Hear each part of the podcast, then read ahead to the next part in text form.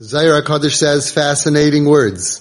Even though Hashem loves mishpat, Kedichsiv, like it says, Kani Hashem oyev mishpat, I Hashem love judgment, there's something he loves more. Remember these words. Netzach rechimu debanui l'rechimu dedina. Five words get out of jail.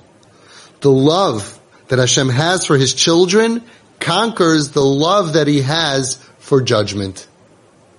Like a person says, you know, my house there are rules, but there's one thing that I love more than my rules. I love my child. And if the rules are drowning my child, then the love of my child conquers the rules of my house. That's what Hashem says. Netzach conquers, victorious, conquers, Netzach. The love of my children to the love that I have for Mishpat. Let's do it again. Ani Hashem Oyev Mishpat. I am Hashem. I love justice. Says the Zohar Hakadosh. It's true. Hashem loves judgment and justice, and you do the time. You, you do the crime. You do the time, and everything has to be misudar. You sin, you get punished. There's a whole world of of, of consequences and, and punishments. It's, it's real. But there's one thing that he loves more than his his seder. There's one thing he loves more is his children. How beautiful. Says in the Nesiv Shalom, Hainu, he explains the Ahavasa Yisbarach Yisrael, Hu Yoisim Dedina. The love that he has for his children, for Klal Yisrael, is more than the love that he has for his justice. For Al Derech Mashal, it's like an example, Leben Melech, to the son of a king, a prince, Shalav La'amid B'mishpat, that he's going to be judged. Even though according to the mishpat, according to the judgment, according to justice, he should be dealt with according to the Chaymer Adin, according to the maximum sentence. Harikasher Ovav Amelech Moifia Legamri Koloyachash Mishpat. Imagine this kid is in chains, and there's a judge, and there's a jury, and all of a sudden, who walks into the courtroom? His father, the king. Now it changes everything. We have to look for mercy. We have, we have to go easy on him he, he's not a nobody, he's a somebody, he has yichus. But what do you mean? But he did the same crime as the guy before. And the guy before you put in jail for 10 years. But, yeah, but it's not the same because he has yichus, because he has a father who's the king. So when the court, when the court is filled with the, with the honor and the glory of the king, that changes everything.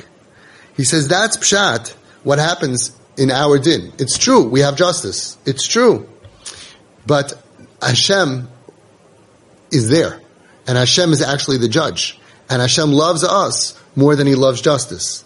And it, it's an unbelievable thing, and it's a big Musar Haskell. A lot of people, you know, I have my Seder Ayyim, and, and I have to sit here. Someone told me at a Shabbos table, you know, I, I need my Shabbos table to be quiet and everybody to behave. And I was like, you should have thought of that before you had 12 kids.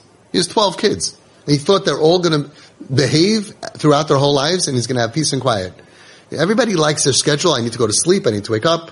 But there's one thing that we like more, right? There's one thing that we like more than our, our, the way things should be is we, we like our children. It's one thing we love more than our rules. A lot of people, they have rules. And the rules are meant to make all the kids healthy and strong and to raise them to behave. But with those same rules for a troubled kid, they use that rule to drown the kid and to throw him out of the house.